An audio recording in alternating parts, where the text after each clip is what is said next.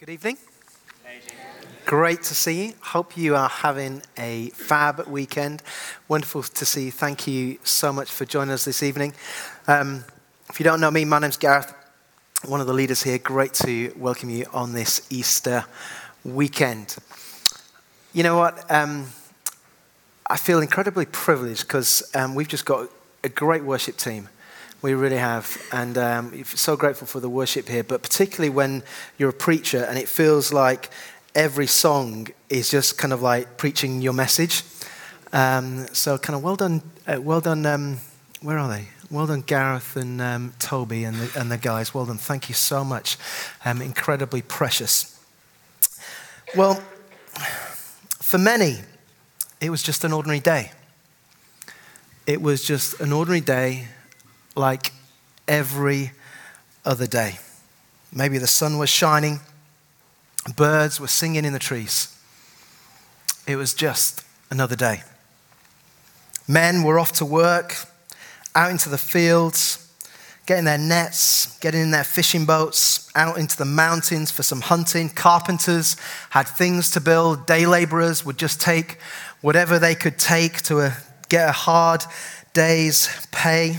Others were off to the stone quarries, and as was the culture of the day, well, the women, they were kind of washing, they were looking after the kids, they were um, cooking the meal for the, for the day, they were preparing the home. It was just an ordinary day. And for most people today, is just another day.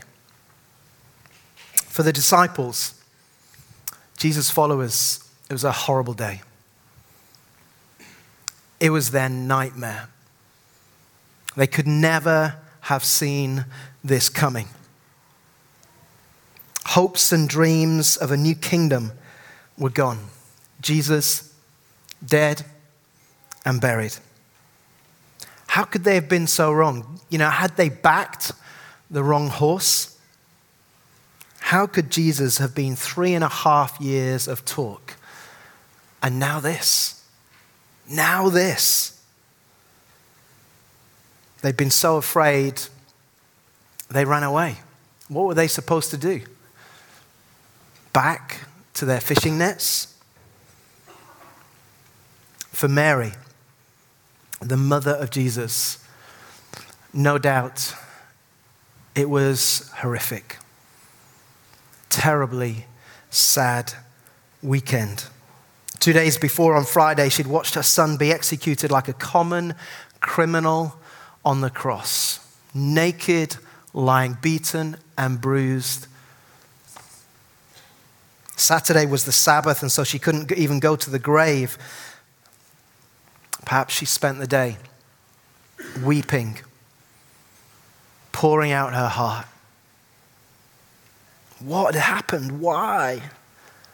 Maybe remembering all the fond memories of his birth at Bethlehem the time they were at a family wedding and he turned water into the most exquisite fine wine. And now, this tragic weekend when her son was killed. Easter. An ordinary weekend for most. The day goes by like any other day. But for a small group, a tiny group of friends and followers and family members. This day, Sunday, is life transforming. And for most people today, here in Cheltenham, Gloucestershire, wherever you're from, if you're from afar and you're visiting us today, so great to see you. Thank you for joining us. But for most people today, is just like any other day. Okay, it's the weekend. Maybe there's some significance to it, because we all know there's, a, there's significance attached to chocolate, don't we? And we get a long weekend, a Friday and a Monday. I mean, what's that about? I read this morning a tweet from Gary Lineker. Funny how we get brainwashed as children into believing these bonkers religious stories. Might be true, though, I suppose. If you've got a Bible, please uh, turn to Matthew chapter 28. Gareth read it earlier. We're going to read it again together. If you've got an iPad, iPhone, switch it on to Matthew 28. I'm going to read the first 10 verses. After the Sabbath, at dawn on the first day of the week, Mary Magdalene and the other Mary went to look at the tomb. There was a violent earthquake for an angel of the Lord came down from heaven and going to the tomb, rolled back the stone and sat on it. That in itself is so cool. His appearance was like lightning, and his clothes were white as snow. The guards, they were so afraid, they shook and became like dead men. The angel said to the women, Do not be afraid. For I know that you are looking for Jesus who was crucified. He is not here, he has risen, just as he said. Come and see the place where he lay. Then go quickly and tell his disciples. He has risen from the dead and is going ahead of you into Galilee. There you will see him. Now I have told you. So the women hurried away from the tomb, afraid, yet filled with joy, and ran to tell his disciples. Suddenly, Jesus met them. Greetings. they came to him, clasped his feet, and worshipped him. Then Jesus said to them, Do not be afraid. Go and tell my brothers to go to Galilee. There they will see me. There they will see me. What started out as an ordinary day became the most extraordinary day. A day unlike they have never, ever experienced before and never again. This day is the day that changed everything. Resurrection. All bets are off. The laws of nature have been changed. And from this moment on, history will never be the same. Never be the same. The tomb is empty. Jesus is not there. Jesus is alive. If you're ever having a bad day, ever struggling in your life, ever thinking, oh, what the heck, you know, just remember three words Jesus is alive. Jesus is alive. And I pray that will give focus. But what does this all mean? What does Easter mean? What does it mean to you? What does it mean to me? What does it mean to the church? What does it mean to those outside this building, perhaps, who are out over at Nando's, Pizza Express, taking a movie at Cineworld. What does this day mean? Those that are, have been shopping, maybe those that are gathering with their families, it's a, just a holiday. What does it mean to them? Well, let's start with what it means for us, perhaps. Easter is good news. Easter is the best news. Jesus is alive. That in itself is just the best message you could ever hear. Jesus is alive. Everything changes. And in my view, there are uh, probably hundreds of reasons, brilliant theological reasons, why Easter is good news. Easter is good news for all of humanity. And I could probably spend the next 15 days preaching about Easter and why Easter is such great news.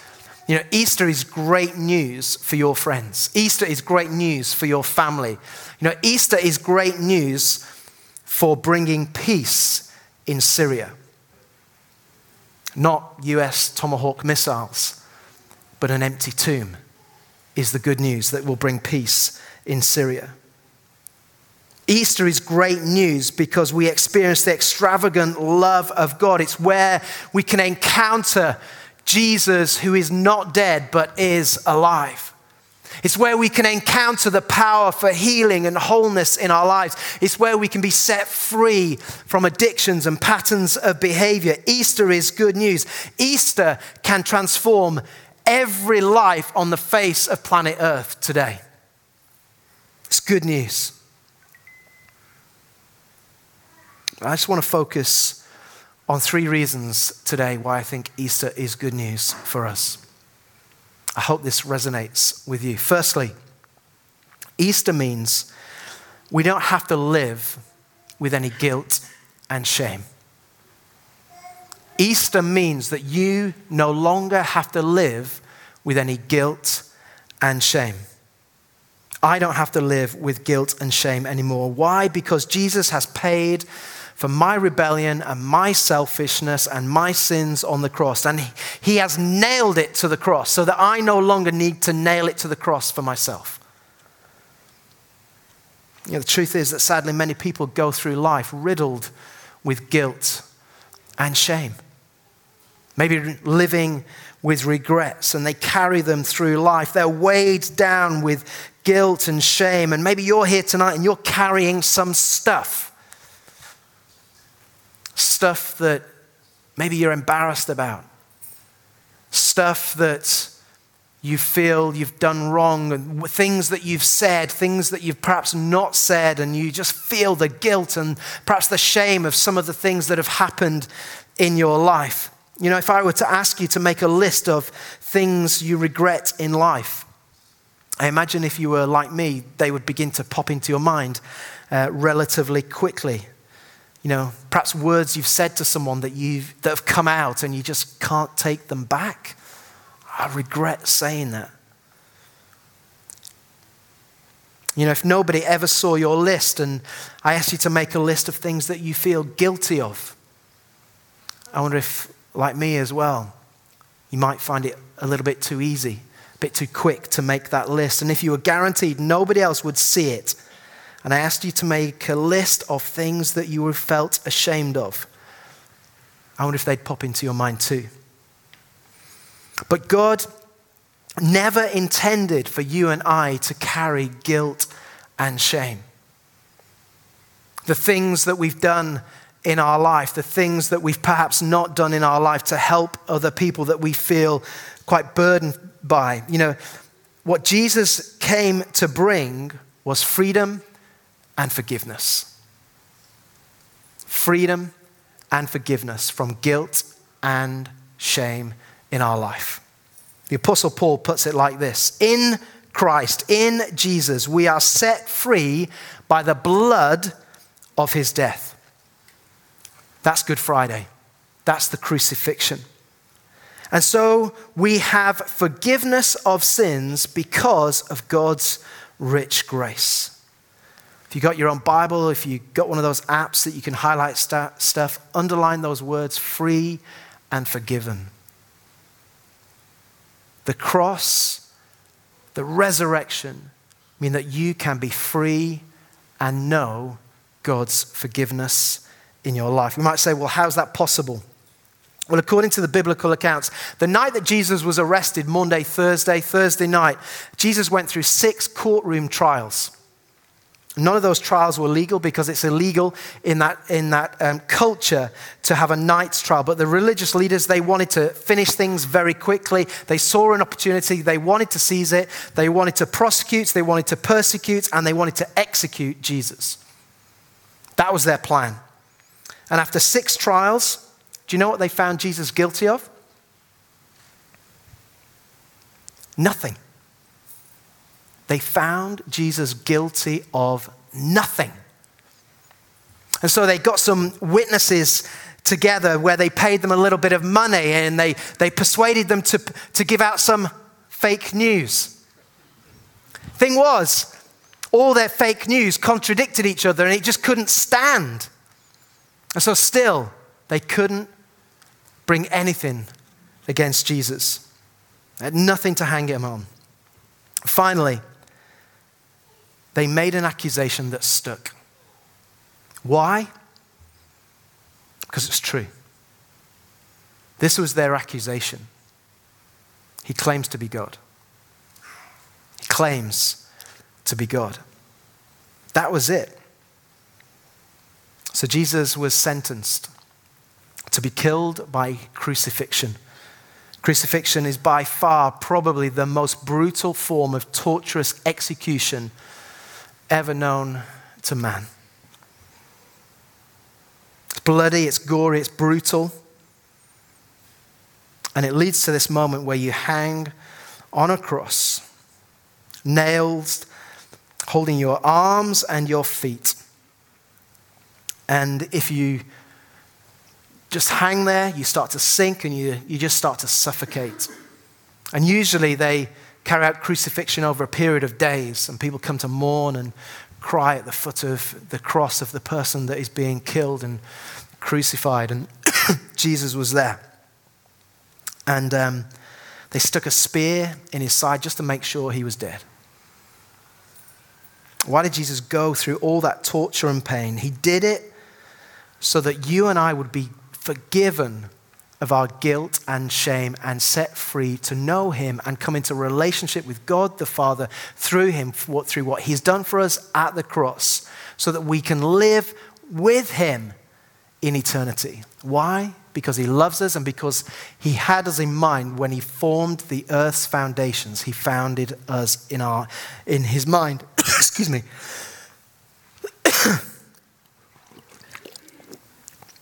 What's more, when Jesus hung on the cross, he was thinking of you and me. And in words that ring through history, he said, Father, forgive them, for they don't know what they're doing. And they're not just only words for those that were his executioners, they are words that ring through history because we don't know what we're doing. Most of us in our life, we have no clue. I mean, we might think we do. But in the things that we say and the, the way that we act towards ourselves, in our human, fallen, sinful nature, we don't know what we're doing. And Jesus speaks out throughout history this prophetic message Father, forgive them. I wonder if I ask you a question who killed Jesus? Who put Jesus on the cross? It's perhaps not who you might think. You might think maybe it was Judas, the betrayer. You might think it was Caiaphas, the high priest, or Pilate, the Roman governor. It wasn't even the crowd who cried out, Crucify him, crucify him, give us Barabbas. Send this Jesus to the cross. It wasn't the Roman soldiers. There are two answers to that question who put Jesus on the cross? The first one, the first answer, God did. God put Jesus on the cross. It was part of his plan. It's the whole reason he sent Jesus to earth. Jesus was born to die. It was for that purpose. He didn't come to be a great teacher, although he was. He came to be the Savior of the world and to die for our sins so that we would be free of guilt and shame. And He did it for our benefit. Jesus died on the cross for you, to save you, to save me. There's a powerful message in the Bible that explains the crucifixion of Jesus in Isaiah 53. The words will appear on the screen. And in Isaiah 53, Isaiah speaks these words out. He prophesies 500 years before the death of Jesus. And he says this All of us have strayed away like sheep. Speaking of people, speaking of humanity. In other words, we basically do our own thing. We've gone our own way. We've forgotten God. We've rebelled. we are doing our own thing. We've left God's plans to follow our own way. The Bible calls that sin, to live for ourselves rather than in a life in relationship and for God. Yet the Lord laid on him the guilt and sins of us all. The Lord, God, laid on him. what Isaiah is saying here is that God is responsible for this. The cross was my idea. Somebody's got to pay for your sins, either you or somebody else, and I'm going to pay for your sins for you. Most incredible gift that God has given to humanity. The Lord laid on him the guilt and sins of us all. Isaiah goes on, he was oppressed and treated harshly, yet he never said a word. He was led like a lamb to the slaughter. From prison and trial, they led him away to his death. But who among the people realized that he was dying for their sins? That he was suffering for their punishment? He'd done no wrong, and he never deceived anyone. But he was buried like a criminal. He was put in a rich man's grave, yet when his life is made an offering for sin, he will have a multitude of children. Isaiah here is talking about future followers, the 2.3 billion followers of Jesus in the world today. 2.3 billion. That's resurrection power. God put Jesus on the cross and declared his plan through the prophet Isaiah 500 years earlier. The second answer to who put Jesus on the cross is I did. Because if I hadn't sinned, Jesus wouldn't have had to die on the cross for my sins. And you did. We did. If you hadn't sinned in life, if we hadn't sinned in life, there would be no reason for Jesus to come and die for our sins. And if Jesus hadn't wanted to have give, given his life for us, for you, it wouldn't have happened.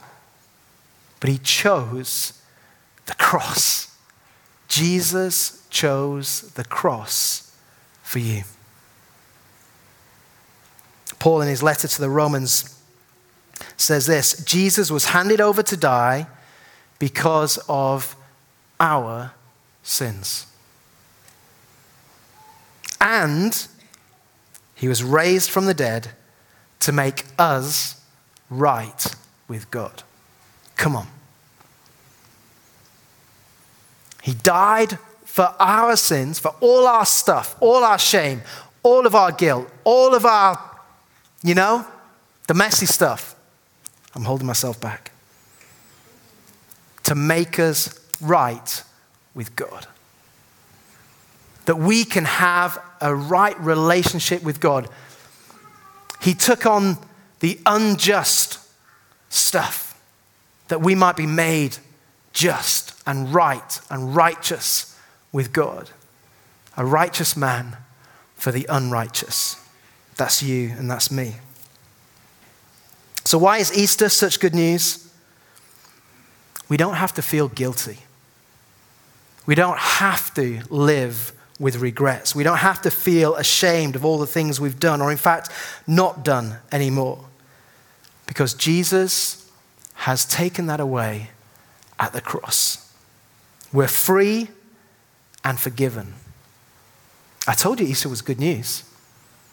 It's great news. Secondly, Easter means we don't have to fear death. You know, one of the most common fears to humanity worldwide is the fear of death. Maybe you have a fear of death. It's common to most of us. Why? Because there's a great deal of uncertainty. What's going to happen? You know, I mean, is, is anything going to happen? Am I just dead, stuck in a hole, or burnt, or whatever? And then, I don't know, am I going to come back as an ant? What's, you know? There's a lot of fear around it. I don't want to come back as an ant. I want to come back as a resurrected Gareth. That sounds good, doesn't it? Resurrected Gareth. A better version. You're all thinking, yeah, that would be nice for us now. But Jesus defeated death. Jesus overcame death. The Grim Reaper was standing there and he just said, uh uh-uh, uh, on your bike. Jesus is alive. And Jesus proved that there is life beyond death. So we don't have to fear death anymore.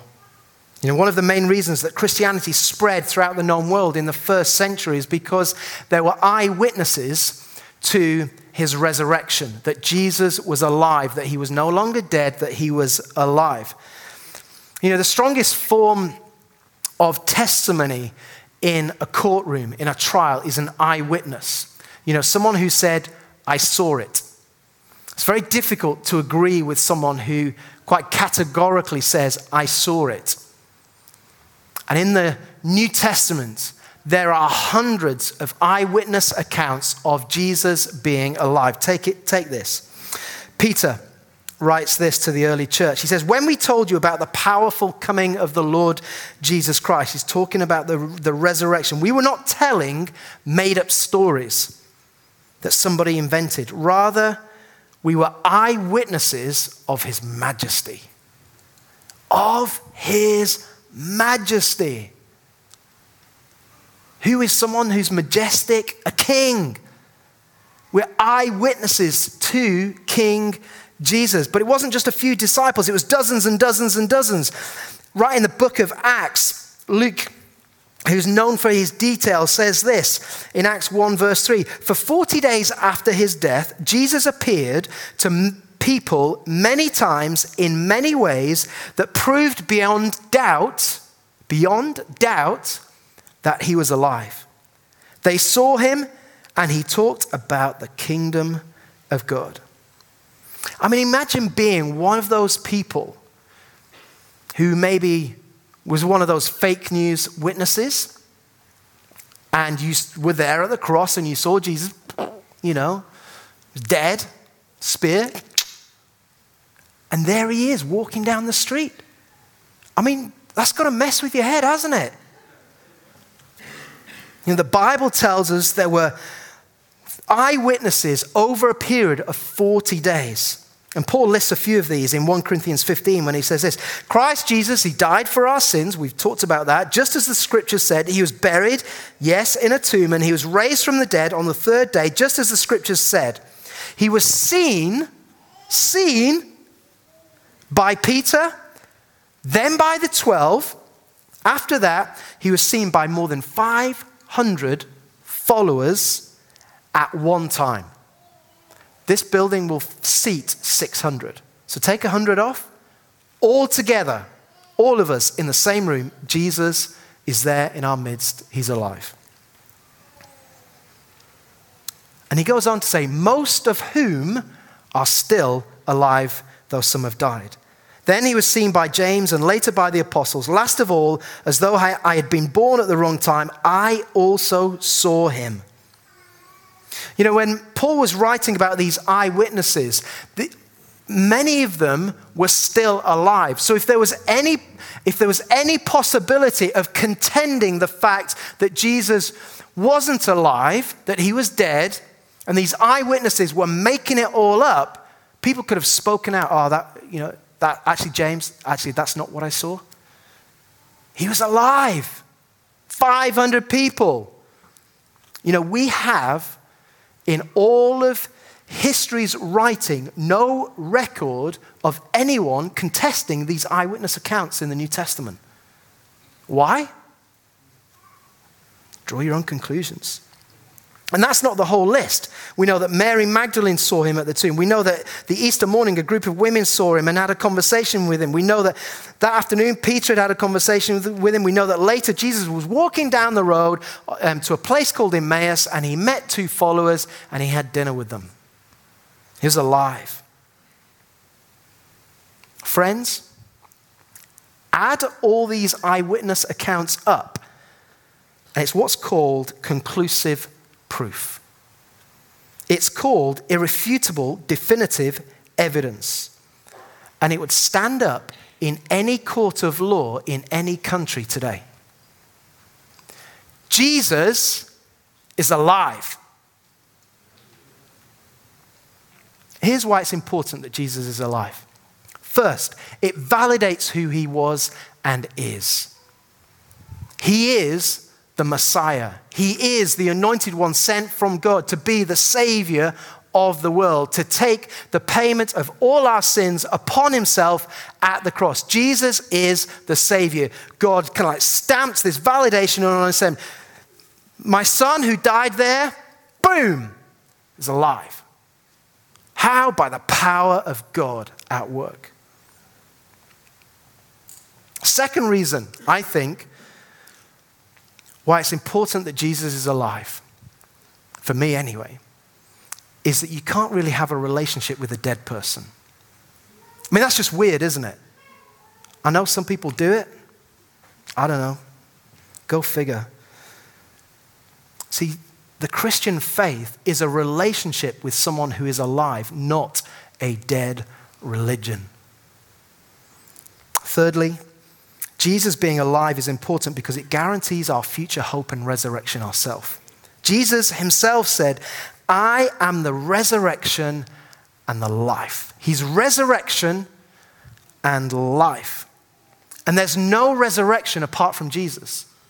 He is life. And Jesus does more than give life, He's life itself. And that's why death cannot overpower Him because He is life. And to all who put their trust and faith in Him, we have that same life that overcomes the power of death.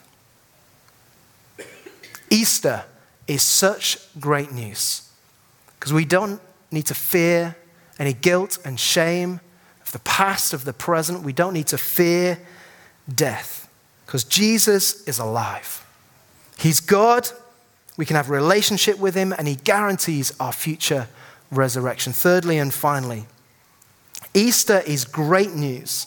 It's good news because Jesus' presence is with us. Because nothing of man could contain Jesus. No tomb, no whatever ton stone could keep him in the grave.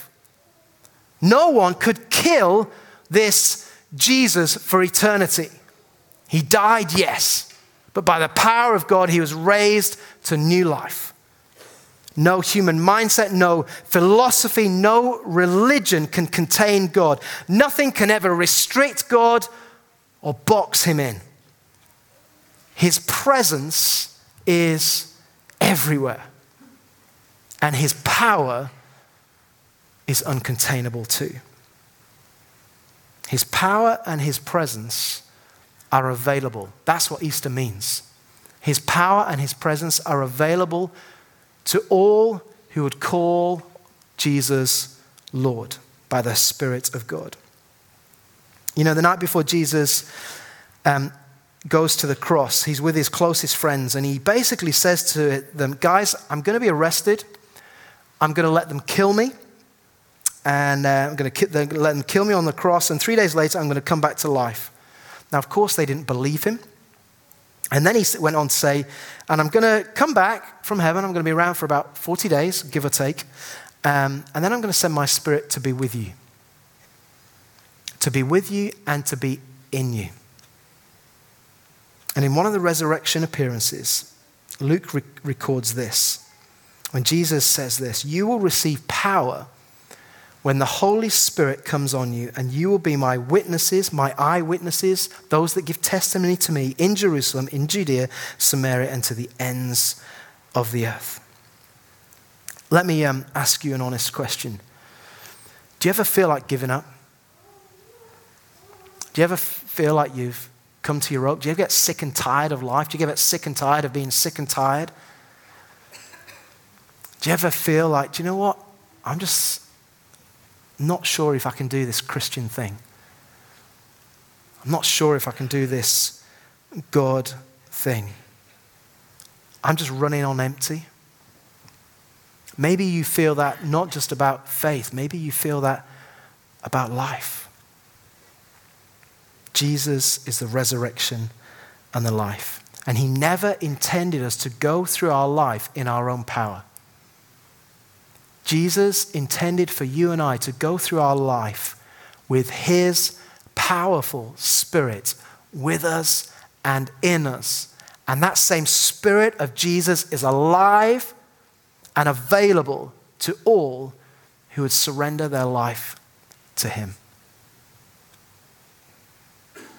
Paul says this to the church in Ephesus, beginning of his letter. He says, I pray that you'll begin to understand how incredibly great his power is to help those who believe him. I don't believe, you know, as, as, as so I don't think I have a full grasp of the power of God that's available to me as a follower of Jesus. And if you're anything like me, I suspect you might not too. But get this it's the same mighty power that raised Christ from the dead. You know, there's that Hillsong song, isn't there? The same power that conquered the grave lives in me. Come on. And here's the power of the resurrection. If you're a follower of Jesus, that power of the resurrection is available to you every day when you call on the name of Jesus. If you're not a follower of Jesus, if you don't know whether you're a Christian or not, and you're here tonight, I'd love you to make maybe that decision tonight to make, to make that decision to follow Jesus and to enter into this journey of faith and life with Jesus. Because the same power that conquered the grave in Jesus is available to you in your life if you're not a follower of Jesus here tonight, if you would surrender your life to Him. That same power is available. It's the power of God to conquer and to bring freedom from the past. It's the power to start over. It's the power to change our patterns of behavior. Things we can't change, God can change in us. It's the power to keep going when we feel like giving up. It's the power to conquer problems and habits that we can't break. It's the power to keep on overcoming everything. It's the power to heal our broken relationships. It's the power to transform our finances. It's the power to achieve our dreams. It's God's power and it's available to anyone that will surrender their life to Jesus, inviting the Holy Spirit to come in. That's the amazing, great, good news of Easter. No more guilt and shame, no more death, and God's power to live life to the full in his kingdom with Jesus as Lord and King for eternity. That is something worth giving your life for. Let's stand.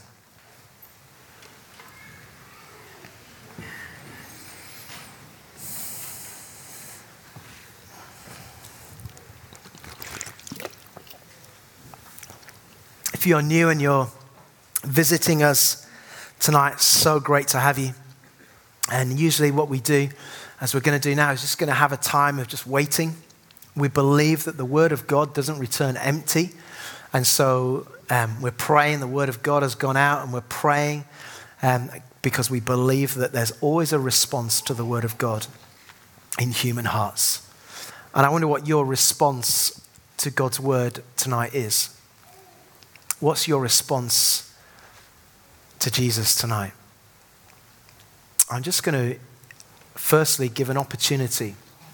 If you are here tonight and you know that you're not a follower of Jesus, maybe you've just found yourself here, maybe you've come along with a friend because you're staying with them over Easter and they've kind of like, they basically took you for a meal and said, Oh, why don't we go to church? And you find yourself here, I don't know, however they got you here. We're so pleased that you're here. But if you are here tonight and you know that you have not said your yes to Jesus and invited Jesus into your life and chosen to live for Him, then I want to give that opportunity. And here's what we're going to do I'm going to invite everyone to close our eyes, if that's all right, in a second. i am just going to explain what I'm going to do. I'm going to invite everyone to close our eyes. And uh, as we do that, I'm going to pray a very simple prayer. And as I pray this prayer, I'm going to pause after each kind of phrase and if you know you want to say yes to Jesus tonight, I'm going to just invite you to say the, that, those phrases in the quiet of your own heart. And this is between you and God. I don't need to necessarily hear your prayer. This is between you and God, a prayer of commitment to invite Jesus into your life and to choose to live for Him. And at the end of that prayer, I'll say Amen, which means, and so it be, God, may it be so. And um, at the end of that prayer, I'm just going to ask everyone just to keep their heads bowed and eyes closed. And I'm just going to invite, if you prayed that prayer for the first time, um, to just to put your hand up. And here's why, because I would love to um, um, pray for you at the end, and I'd love to give you one of these little Why Jesus booklets. Explains more about what it means to be a follower of Jesus than we can do on a Sunday and after um, a message like tonight. Um, and I'd love to do that. And so it, it's for my benefit so that I know who to give that to, and so that also I can pray for you. Um, but also, I want to say there might be some here tonight that as, as, Tim started the celebration this evening, that um, you were, you're one of those that's been away for a while you've been away from church perhaps and you're here tonight and you just know you cannot keep going in your life without being in the community of faith and having Jesus at the center of your life. And if that's you, I just want to invite you to say the same prayer that I'm going to pray um, now. So why don't we close our eyes?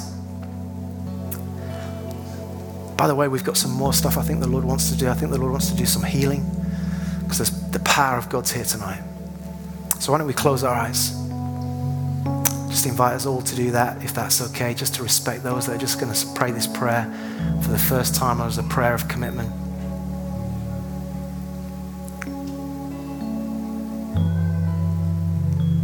Lord Jesus, I thank you that you died for me.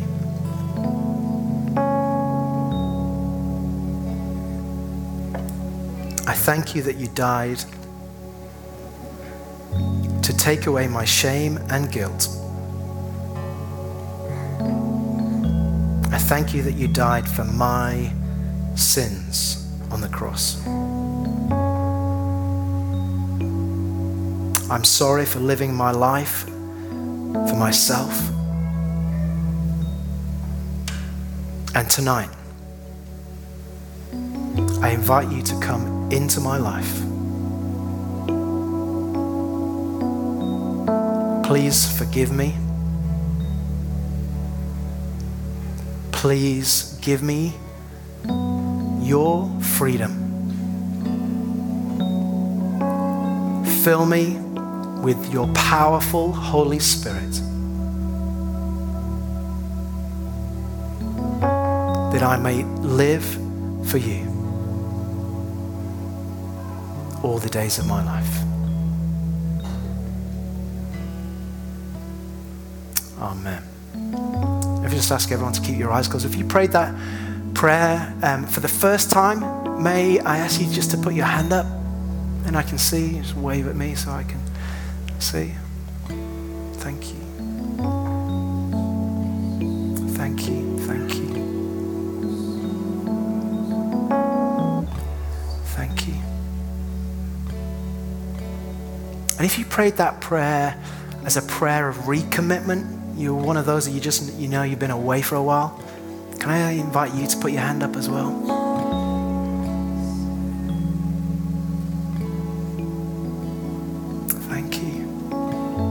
Thanks, guys.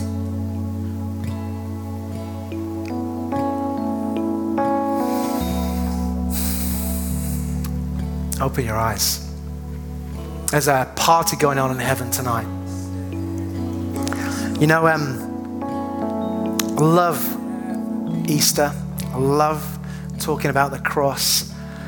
I love telling people about Jesus. And uh, I think it was six people made first time commitments just to that, just prayed that prayer for the first time tonight. Thank you. And five recommitments. And um, the Bible says that when people make that journey of turning towards Jesus and inviting him into their life, that there's a party that goes on in heaven. And I'd love to chat and pray with um, those that made those first time commitments, if that's all right. Just come and grab me. I'd love to give you uh, one of these little booklets. But I just want to, um, we haven't finished yet, but I just want to invite us just to be still for a moment and um, to invite God's Spirit and His power and His presence to come. Because I think the Lord wants to do some other stuff. Lord, I, we welcome your presence again. Thank you for Jesus. Thank you for the power of the cross. As I was praying before, tonight, I just felt, you know, just out of this message, there were some that, you know, you know that you are carrying some stuff at the moment. You're carrying some guilt, you're carrying some shame. And I want to invite you in a moment with others for other things to come to the front and to stand with sort of like hands out, as it were, to just kind of like lay it out at the cross. We've got this powerful cross behind us, all lit up. I just want to invite you in a moment. If you know that you've got stuff in your life, no one's going to ask you what it is. We don't do kind of personal confession in this way in the life of this church. But if you know that there's some stuff that you need to let go of, you're a Christian and there's just stuff that's been burdening you, you know you need to let, let go of it. I just want to invite you to come to the front in a moment and just let it out before Jesus. I think as um, well, I think there's um, I think there are there's two people who um, you you actually do have a very serious fear of death. And I want to pray that God would set you free from that. If that's you, in a moment, I want to invite you to come to the front so that we can pray for God to set you free from that fear. Because Jesus has broken that fear. Sometimes we just need the power of God to come in and mentally, emotionally, physically set us free from it.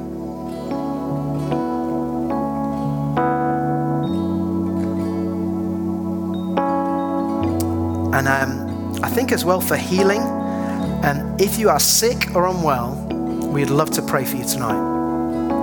But I just want to give a couple of words of knowledge out, which I think um, God's given me. I just share it, and then if, if you are the proud owner of these little idiosyncrasies, then usually God kind of speaks in this way in the life of this church because He wants to do something.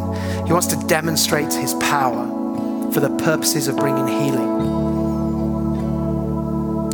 I think um, there's someone who's got severe eczema, and you've got severe eczema down um, this right hand side of your back, particularly God showed me that. And if that's you, I want to pray for you.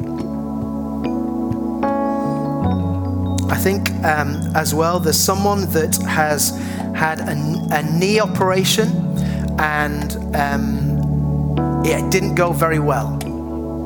And if that's you, we want to pray for God's power to break in and bring healing. If you've had a knee operation recently, didn't go well, we want to invite God's power and presence to come and bring healing. I think there's someone that's got deafness in the left ear. You can probably only hear me in your right ear.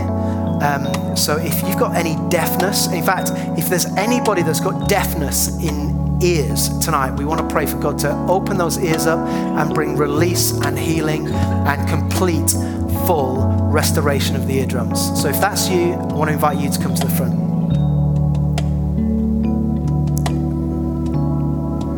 I think as well, someone's got a broken finger. Um, I think it's on the right hand. I think it's, I don't know, what's that finger? First, second? I think someone's broken their second finger in. If that's you, when we want to pray for healing.